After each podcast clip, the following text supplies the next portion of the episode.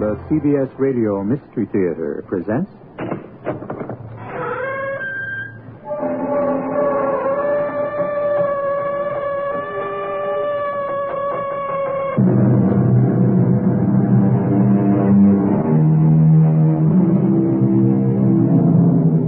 Come in. Welcome. I'm E.G. Marshall. I remember when I was in high school, I studied a poem which terror to my heart.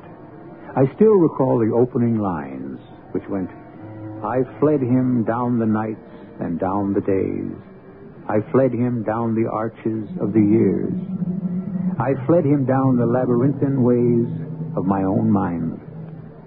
Some of you will recognize the author as Francis Thompson and the poem as The Hound of Heaven.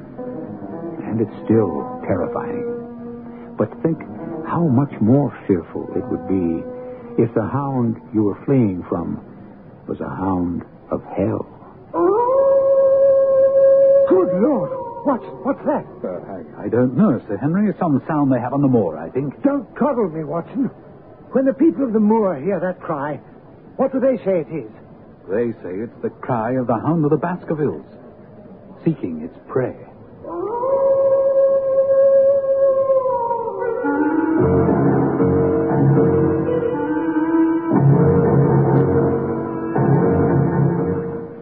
Mystery drama, The Hound of the Baskervilles, was especially adapted from the Sherlock Holmes classic for the Mystery Theater by Murray Burnett and stars Kevin McCarthy.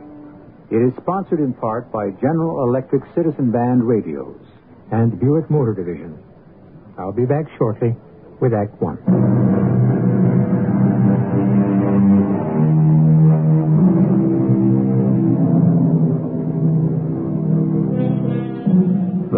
Of immortality is elusive and unpredictable. Two fictional characters, created at the turn of the century by Arthur Conan Doyle, have become undying legends. So strong is the public belief in their existence that the City of London recently granted the owner of the premises at 221B Baker Street the right to change the number of that address permanently in order to avoid the hordes of tourists flocking to see the actual living quarters of Sherlock Holmes and his colleague, Dr. Watson. Our story today starts in those very rooms in the year 1902. My training as a medical man made me an early riser. Sherlock Holmes wasn't. On this morning, my friend was at the breakfast table while I was intently examining a cane that had been left behind by a visitor who had missed us last night. Well, Watson, what do you make of it? You've been looking at the cane for some time.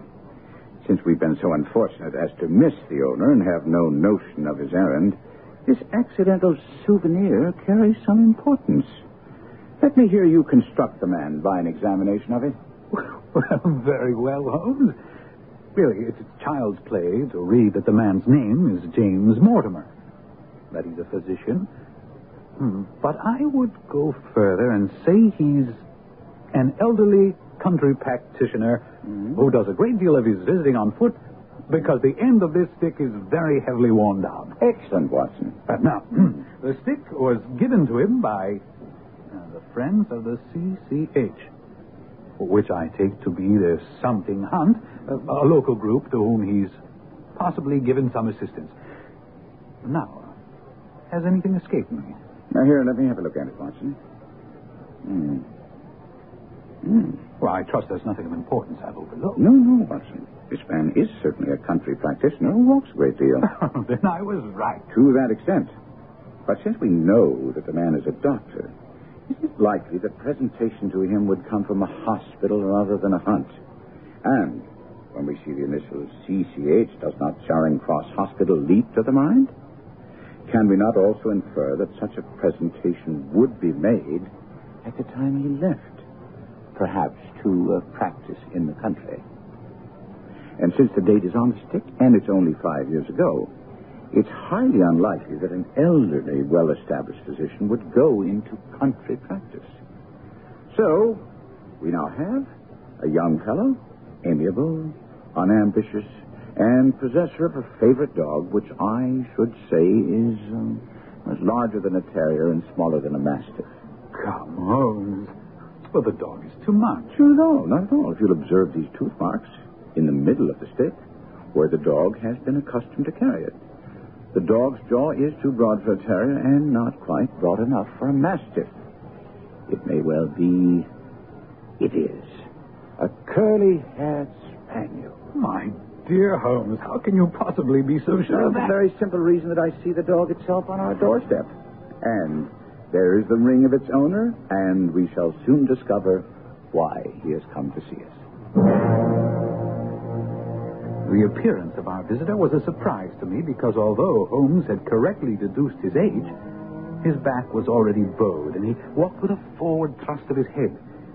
As he entered, his eyes fell upon the stick in Holmes's hand, and he ran to it with an exclamation of joy. Ah, I'm so very glad. I wouldn't want to lose that stick for the world. Presentation, I see. Yes, indeed. From Charing Cross Hospital. Uh, from some friends there on the occasion of my marriage. Ah, dear, dear, that's bad. I beg your pardon. Why was that bad? Well, only that you've disarranged our little deductions.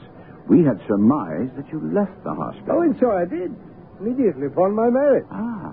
It was necessary to make a home for my wife. Well, we weren't so far wrong after all. And now, Dr. Mortimer, I think it wise if you'll tell me what the exact nature of the problem is in which you ask my assistance.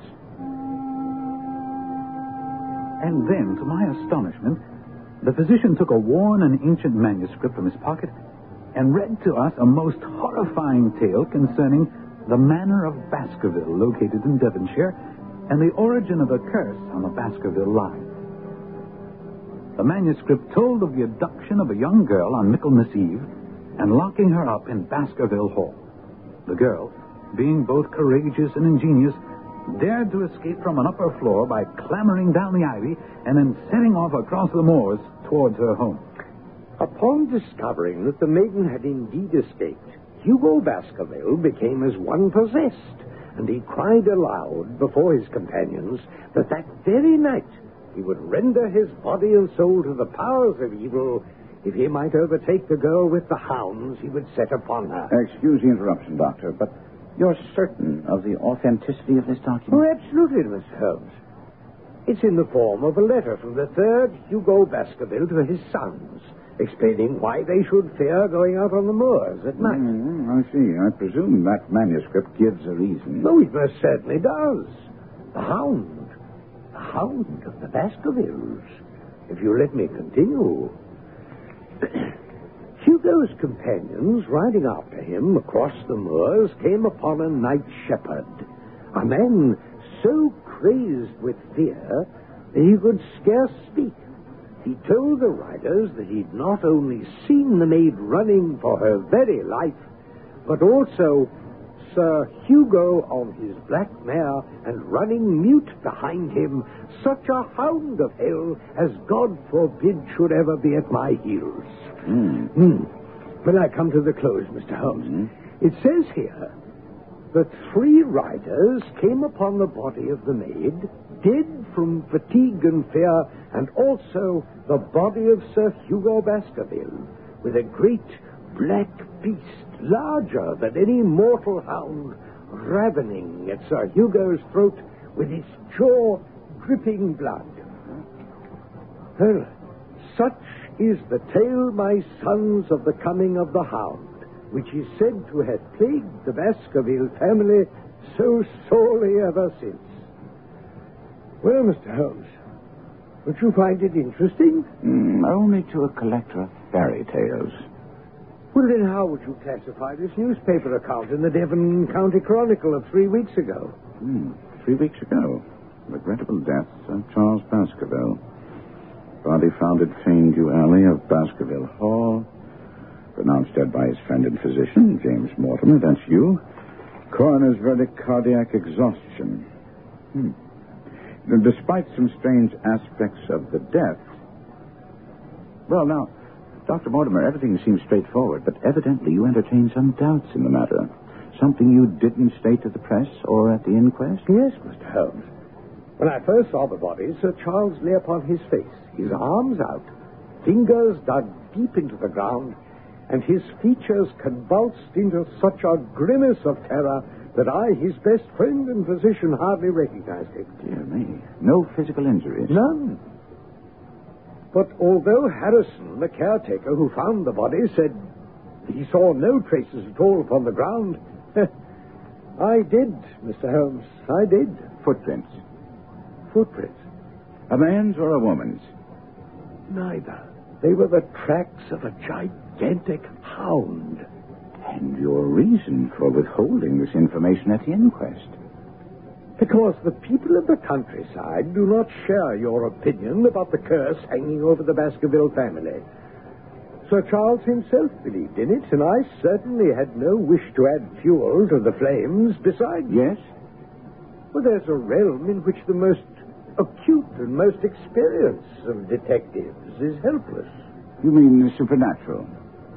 Well, I confine my investigations to this world, and I cannot understand why you are now consulting me. But I came to ask your advice about what I should do with the heir, the new Sir Henry Baskerville, who arrives in Waterloo Station in exactly one hour. Meet him, take him to a good hotel, and both of you come back here tomorrow at noon.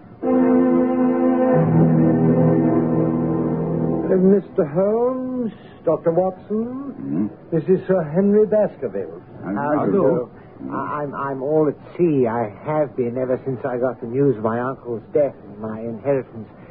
I had no idea Uncle Charles was so well fixed. Uh, Dr. Mortimer, as the executor of the estate, can you tell us, are there any other claimants? No, sir. And, and then this morning, I find this note at my hotel, and one of my brand new boots is missing. I see the note? Of course, dime novel stuff, if you ask me.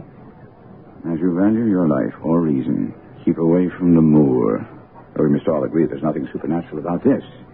Now, the missing boot. A ah, brand new pair. I bought them just yesterday. Left them outside my hotel door to be polished, and one of them's gone this morning. I can only tell you that there's no devil in hell and no man upon earth who can prevent me from going to the home of my own people. And so it was arranged that on Saturday I was to accompany Sir Henry and take up residence with him at Baskerville Hall, because Holmes was insistent that someone be with Sir Henry at all times. When Holmes and I called to pick up Sir Henry at his hotel Saturday, we found the young baronet in a rage. I won't be played for a sucker in this hotel. You still haven't located your boot, Sir Henry? But this is a different one. What? I got the other one back, and now I'm missing an old black one. I'm beginning to think this hotel is nothing but a den of thieves. I think it's very odd and damnably dangerous. Mr. Holmes, if you know something, you should inform us so that we may. Dr. Mortimer, I know only that you were concerned about the safety of Sir Henry, and quite rightly so. I also know that someone knew that you were in this hotel and saw fit to warn you to keep away from Baskerville Hall and the moor. And we all know that there were extremely suspicious circumstances surrounding the death of Sir Charles Baskerville. I therefore suggest that anything out of the ordinary, such as the curious incidents with the boots, must be taken very seriously. Surely you must be joking about the boots, Holmes. I fail to. My dear Watson, did you bring your revolver as I asked? Well, Of course. Good. Carry it at all times. Well, I confess, uh, your instructions are making me nervous. They should have precisely the opposite effect. Now, Dr. Mortimer, as executor of Sir Charles' will, you know the exact amount of the estate. Is it considerable? Well, I should say that a sum in excess of £740,000 is indeed considerable. Dear me. Dear me. That is a stake for which a man might well play a desperate game. In the event something happens to Sir Henry, who stands to inherit? Mean, a distant cousin named James Desmond. And if you have any suspicions in that direction, let me inform you, he's a clergyman in his 70s. Hmm. Thank you. Now, Watson, I want complete and daily reports from you. When the crisis arises, as it surely will, I will direct you how to act. Now, gentlemen, goodbye and Godspeed.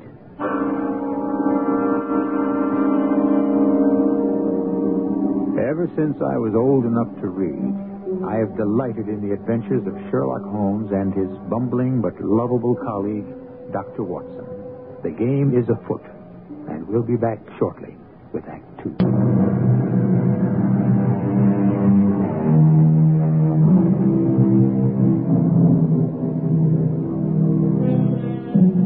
One of our most successful writers of modern detective stories once made a terrible pun, but a perceptive comment on Sir Arthur Conan Doyle's stories about Sherlock Holmes. It went this way Be they ever so humble, there's no police like Holmes. I agree wholeheartedly. And now we have the pleasure of rejoining Dr. Watson, Sir Henry Baskerville, and Dr. James Mortimer in the wagonette, carrying them and their luggage across the moors on the way to Baskerville Hall. Hello, look at that, Sir Henry and Watson. I believe it's a mounted soldier with a rifle. Uh, pull up, driver.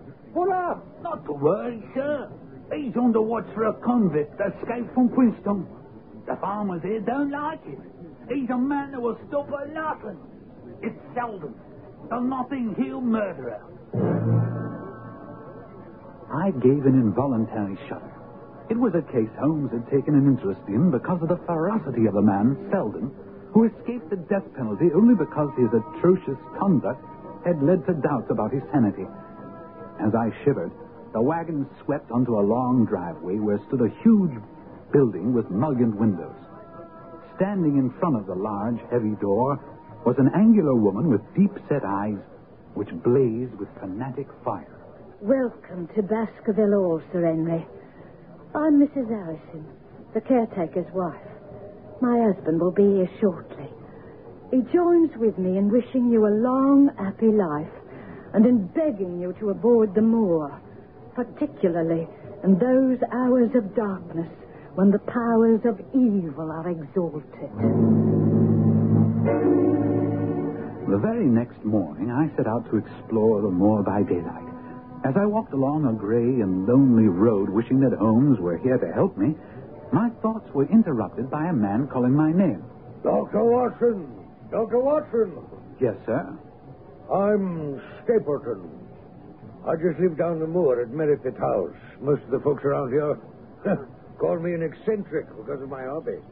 I'm a naturalist. I can see that from your net in the box.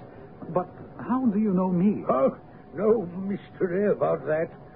You passed Dr. Mortimer's house a short way back. He pointed you out to me as you passed. As our road lay the same way, I thought I'd overtake you and introduce myself. How is Sir Henry? None the worse for his journey, I trust. Well, he's very well, thank you. Not afraid of living down here after the sad death of Sir Charles? That is of some concern to you, sir. Well, it means a great deal to the countryside to have a wealthy man such as Sir Henry with us. Well, I'm glad to hear he has no superstitious fears of the fiend dog, which is supposed to haunt the family. I don't believe he has. Uh, how do you stand on the matter? Uh, I'm a scientist. But it's extraordinary how credulous the farmers are. Any number of them are ready to swear they've seen such a creature on the moor. And you have Ah, of course not. Although I have no doubt the story led to Sir Charles's tragic end. Indeed. Why do you think that? Well, Sir Charles had a vivid imagination and a diseased heart. His nerves were so on edge that the appearance of any dog at all at night near the yew alley might well have triggered a fatal heart attack. You agree? Well, I've come to no conclusions. Uh, quite so. Well, if you care to come along with me to Merripit House, I'll, I'll introduce you to my sister. That's very kind of you. Uh, tell me what you think of the moor. Well, this morning's my first venture on it. But that large plain to the north looks like a fine place for a gallop on a horse. Uh, that thought has already cost several lives, Dr. Watson. What? That seems hard to believe. You see those bright green spots scattered thickly over it? Ah, yes. yes, they seem more fertile than the rest. Well, you might say that. Uh, but in reality, that's the great Grimpen Mire. One false step for man or beast, and you die slowly and agonizingly in the quicksand. An awful place, Doctor. And yet, I find my way to the very heart of it safely. Why would you want to go to such a place? That's where the rarest plants and butterflies are. And I have the wit to reach them. Good Lord, what was that? Uh, the natives say it's the hound of the Baskervilles calling for its prey. Oh, you don't believe that, do you? Perhaps it's the mud settling in the bog. Uh, excuse me, but unless I'm mistaken, there's a purple hair streak. Ah, very rare. I'll, I'll, I'll, I'll join you at Merripit House. You called me, see? Stapleton was off with amazing speed and agility. To my dismay, the creature fluttered straight for the great mire. But Stapleton never paused for a moment. I stood watching him and then turned to find a woman near me upon the path. Slim, elegant, with a sensitive mouth and dark, eager eyes. Go back. Go straight back to London. Instantly. Instantly. What? Why? I, I mean, why should I go back? I cannot explain, but do what I ask. Go back and never set foot on this moor again. But I have just only come. Can't you tell when a warning is for your own good? Get away from this place immediately. But, ma'am, I... Brother's coming back. Don't say a word. Uh, oh, hello, Beryl. Well, Jack, you're, you're very warm and out of breath, I see. Uh, what was it this time? Purple hair streak. Seldom found in the late autumn. Pretty I missed him. Ah, you've introduced yourselves, I see. Yes, sir. I, I, I was telling Sir Henry that it was rather late for him to see the true beauties of the moor. you think he's Sir Henry Baskerville? Of course. Oh, no, ma'am. I'm only a humble commoner. My name is Dr. Watson. Oh, oh, we've been talking at cross purposes. Well, you've not had very much time for talk. Well, I, I merely mean that I talked as if Dr. Watson were a resident instead of a visitor.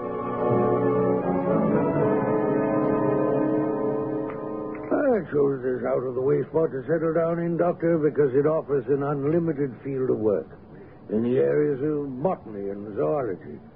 Dr. Mortimer is a learned man, and Sir Charles was also an admirable companion. We knew him well, missed him.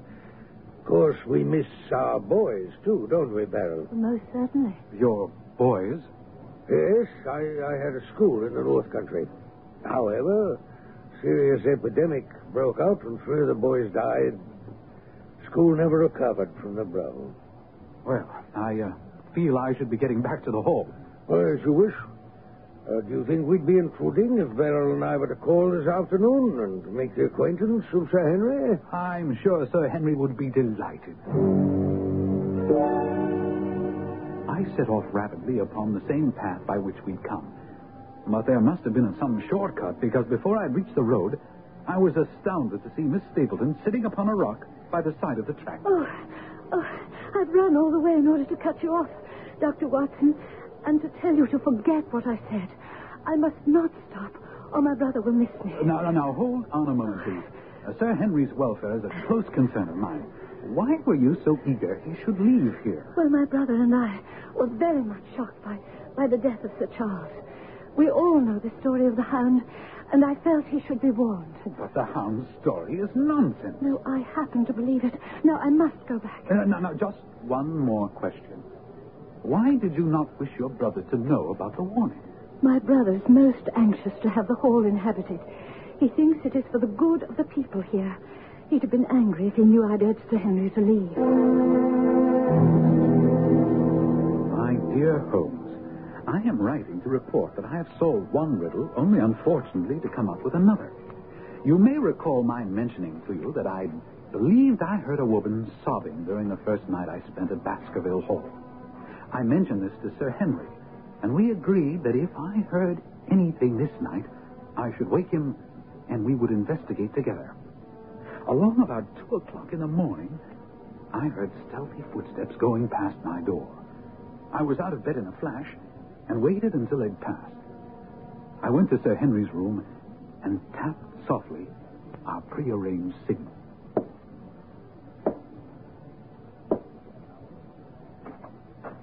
Yes? You heard something, Watson? Footsteps. No sobbing. No, the footsteps passed my door and went down the corridor. I see that it turns left. Where does it end? At a window overlooking the moors. And the steps went in that direction. Oh, softly now. What? Why, it's Mrs. Harrison. What in the world is she doing? She's holding a candle against the window and peering out. Her face is pressed almost against the glass. And crying bitterly. Come on, Watson. We'll get to the bottom of this. All right, Mrs. Harrison. Tell us what you're doing up here. Oh, oh, oh, Sir Henry, uh, I, I, I was just going round to see that the windows were fastened. On the second floor? Oh, oh, yes, sir. Yes, sir. I, I check all the windows at night. And that makes you cry. Well, I, I, was doing no harm, sir. I, was just holding a candle to the window. She must have been signaling someone. Oh, no, no, sir. There. There it is, Sir Henry. An answering signal from the moor. No, sir. It's, it's nothing. It's nothing at all. sir. Move that candle across the window, Watson. That's it. There. Mrs. Harrison. You see, the other light moves also. Now, speak up. What is the meaning of all this? Oh, please believe me, Sir Henry. It has nothing to do with you. It, it, it's a personal matter. So you say. I know your family has been employed by mine for more than 50 years, but I'm not in Baskerville Hall a week before I find you deep in some dark plot against me. Oh, no, sir, no, sir, not against you, not you. You, you see, sir, my unhappy brother is, is starving on the moor. I cannot let him perish on my very doorstep. This light is a signal that food is ready for him, and his light is to show me and my husband the spot to which to bring it. Good Lord. Then your brother oh, is. Yes, the escaped convict, Selden, the evil Notting Hill murderer. He is my brother. We took the weeping unfortunate woman to her husband and left her. Sir Henry insisted on accompanying me on the moor to assist me in capturing this dangerous criminal. I had my revolver and Sir Henry a hunting crop. The moor was pitch black, but we easily picked out the pinpoint of light where the fellow was waiting. Mind the footing, Sir Henry. Uh, a pity we can't show a light. I think we should bear more to the right. There's his light. Uh, Watson. What's that? Uh, I don't know. A sound they have on the moor. I, I heard it once before. Don't coddle me, Watson. That was the cry of a hound. They say it's the cry of the hound of the Baskervilles. You believe that, Watson? No, but I think that we should forget our expedition. No, by thunder, whatever that cry was, it came from far away, near the mire. We must continue and get that convict. I don't think that's wise. I urge you to return to the hall. You don't believe in this hellhound, and neither do I. Come on, man. Well, I'm charged with your safety. Holmes would never forgive me if something happened to you while you were in While we care. stand here jawing, our man will get away. Now, come on. No, I cannot allow it. You can't prevent it. Well, either you come back to the hall with me now, willingly, or I shall be forced to knock you down and carry you back. Now, which shall it be? Each of us carries within us the seeds of our own destruction. It would appear that Sir Henry Baskerville was no different. His pride was driving him to disregard the advice of those who were there to protect him. We'll be back with Act Three and his decision in just a little while.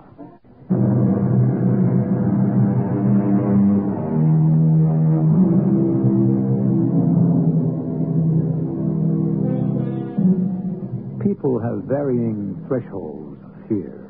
For example, I have no particular fear of heights, but a friend of mine hugs the wall if he finds himself on a terrace more than three floors up.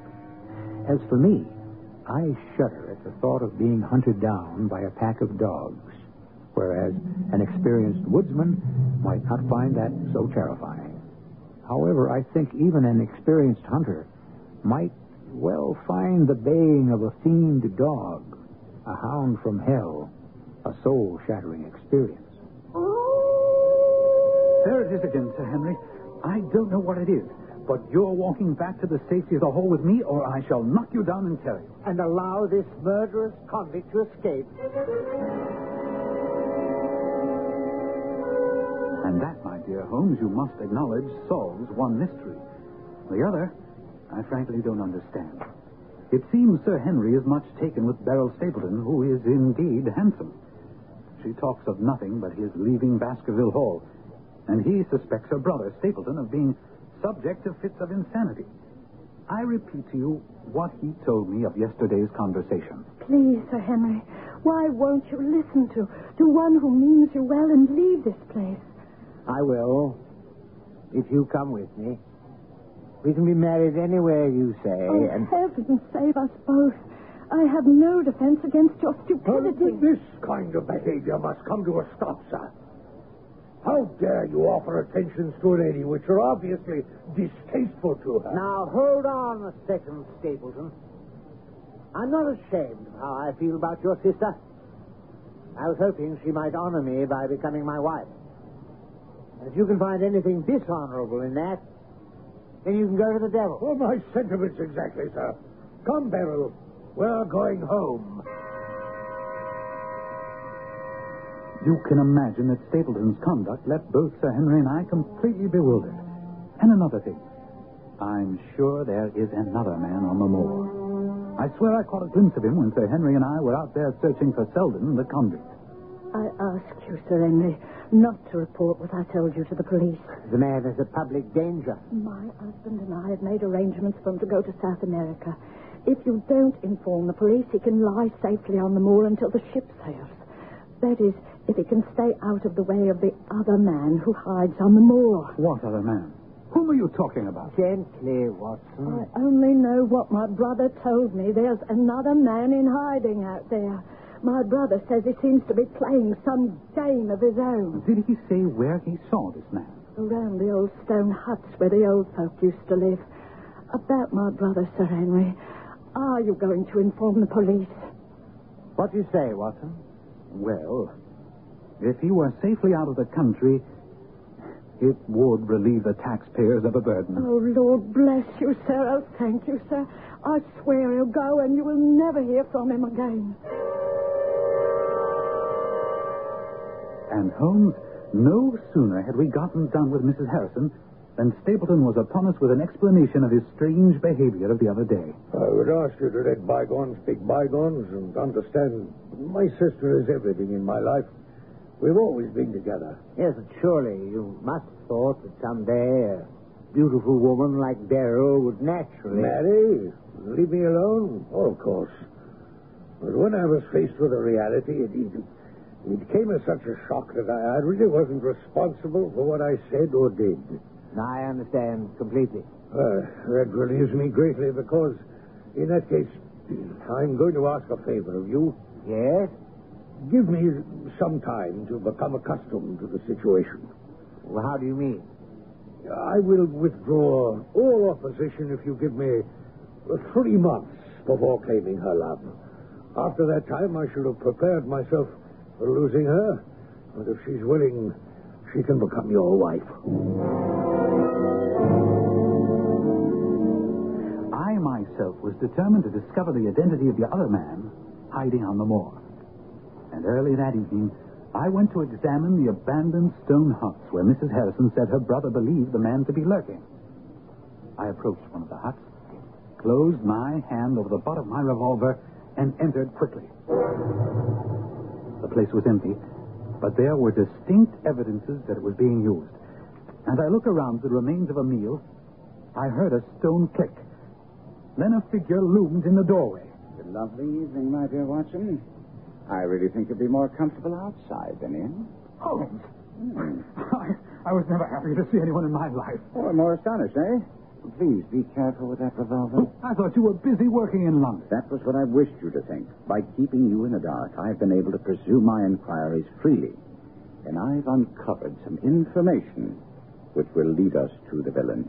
And all my reports have been wasted. Not at all, not at all. I have them with me, and they helped me immeasurably. For instance, they've led me to the vital bit of information. The vital bit of information, my friend. The lady passing as Jack Stapleton's sister is really his wife. Good heavens, Holmes. Are you sure? Thanks to you, Watson. In all the pack of lies that Stapleton told you, he dropped one grain of truth. He was once a schoolmaster in the north of England. A check of scholastic agencies turned up the evidence I just passed on to you. But why? Why this deception? Because he foresaw that she would be much more useful to him in her character as a free woman. But what does it all mean, Holmes? What is Stapleton after? It's murder, Watson.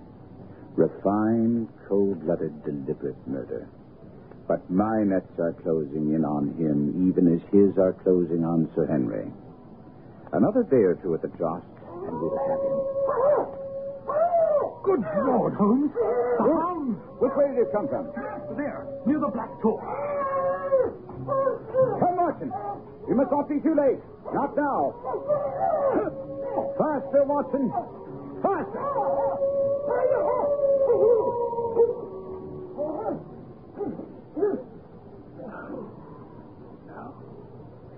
He's beaten us, Watson. We're too late. Fool that I was to hold my hand. And you, Watson, see what comes of abandoning your charge. Come on. Up there. Up there against the slope. Come on. Wait. It's Sir Henry. I recognize the tweed jacket. No. No, Watson, no.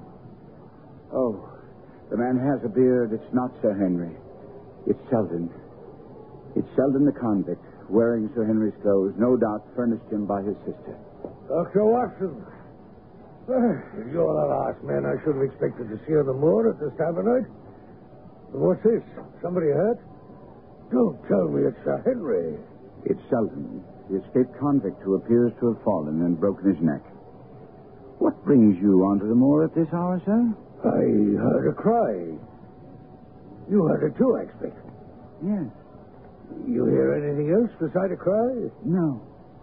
Well, that's very comforting coming from Mr. Sherlock Holmes. Well, you seem to be very quick at identification, Mr. Stapleton. Well, you also, Mr. Holmes. Now that you're on the scene, perhaps you've made some discoveries. Mm, no, only that this tragedy will make an unpleasant memory for me to take back to London tomorrow night. You return tomorrow? Mm, that's my intention. Does that mean you already have a solution to the strange events which have been troubling all of us here on the moor? No, no, no, no. Any investigator needs facts, not legends or rumors. No, on the whole, this has not been a satisfactory case.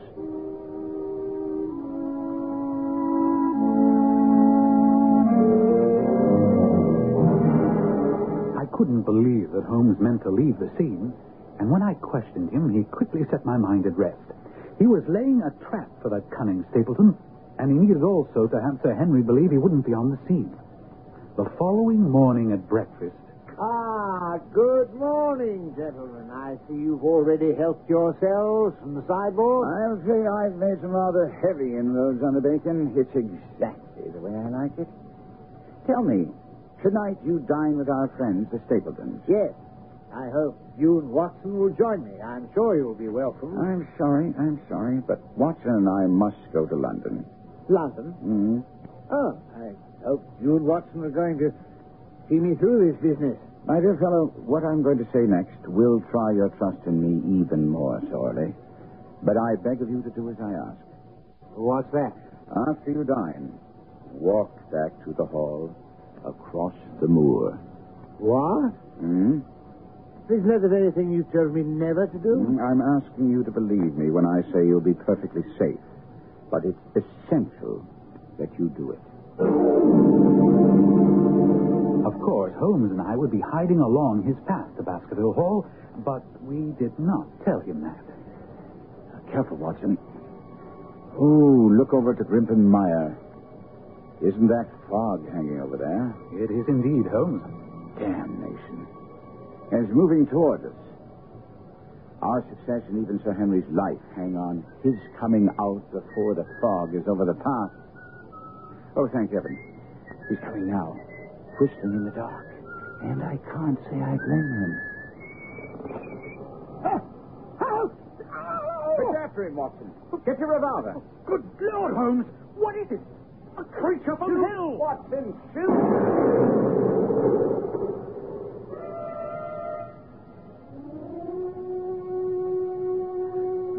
Creature that lay lifeless on the path as Holmes and I stood over it was part bloodhound, part mastiff, and large as a small lioness. Even in the stillness of death, the huge jaws seemed to be dripping with a bluish flame, and the eyes ringed with fire. A white-faced Sir Henry staggered back to us. What in heaven's name is that creature? The family ghost, and it's dead. Whatever it is. But, but the fire. Phosphorus. Look. Now my fingers seem on fire.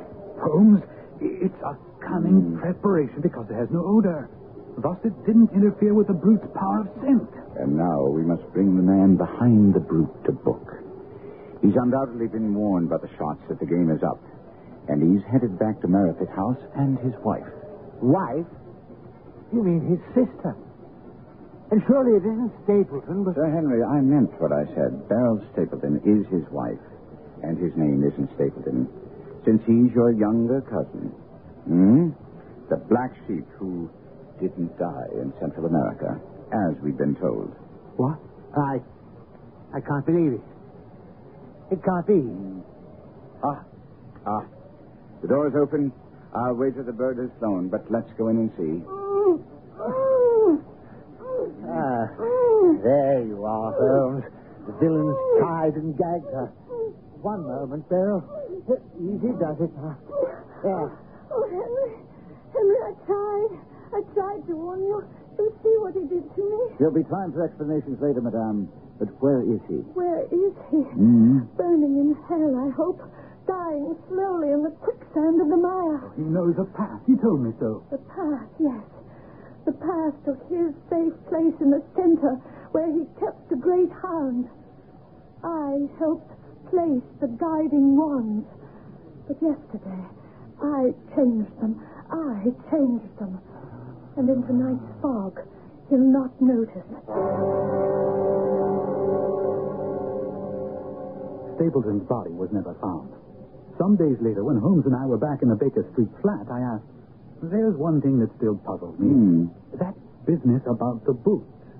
Uh, What did Stapleton want with two different boots? Oh, the first boot he stole was brand new, and therefore useless to him because he needed the boot with Sir Henry's scent for the hound. Amazing, Holmes. Elementary, my dear Watson.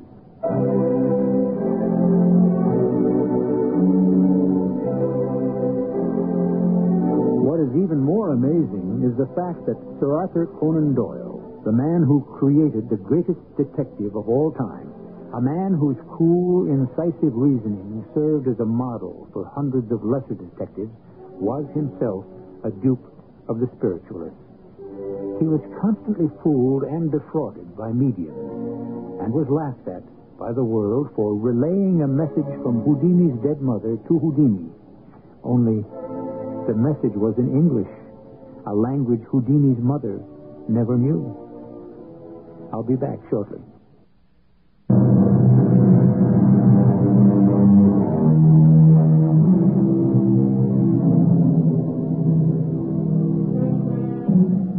The record shows that Doyle, tired of writing Sherlock Holmes stories, and attempted to kill off his popular detective by having him thrown over the Reichenbach Falls. Popular demand, however, forced a reluctant Doyle to bring Holmes back. Our cast included Kevin McCarthy, Lloyd Battista, Carol Teitel, Robert Dryden, and Court Benson. The entire production was under the direction of Himan Brown. This is E.G. Marshall inviting you to return to our Mystery Theater for another adventure in the macabre. Until next time, pleasant dreams.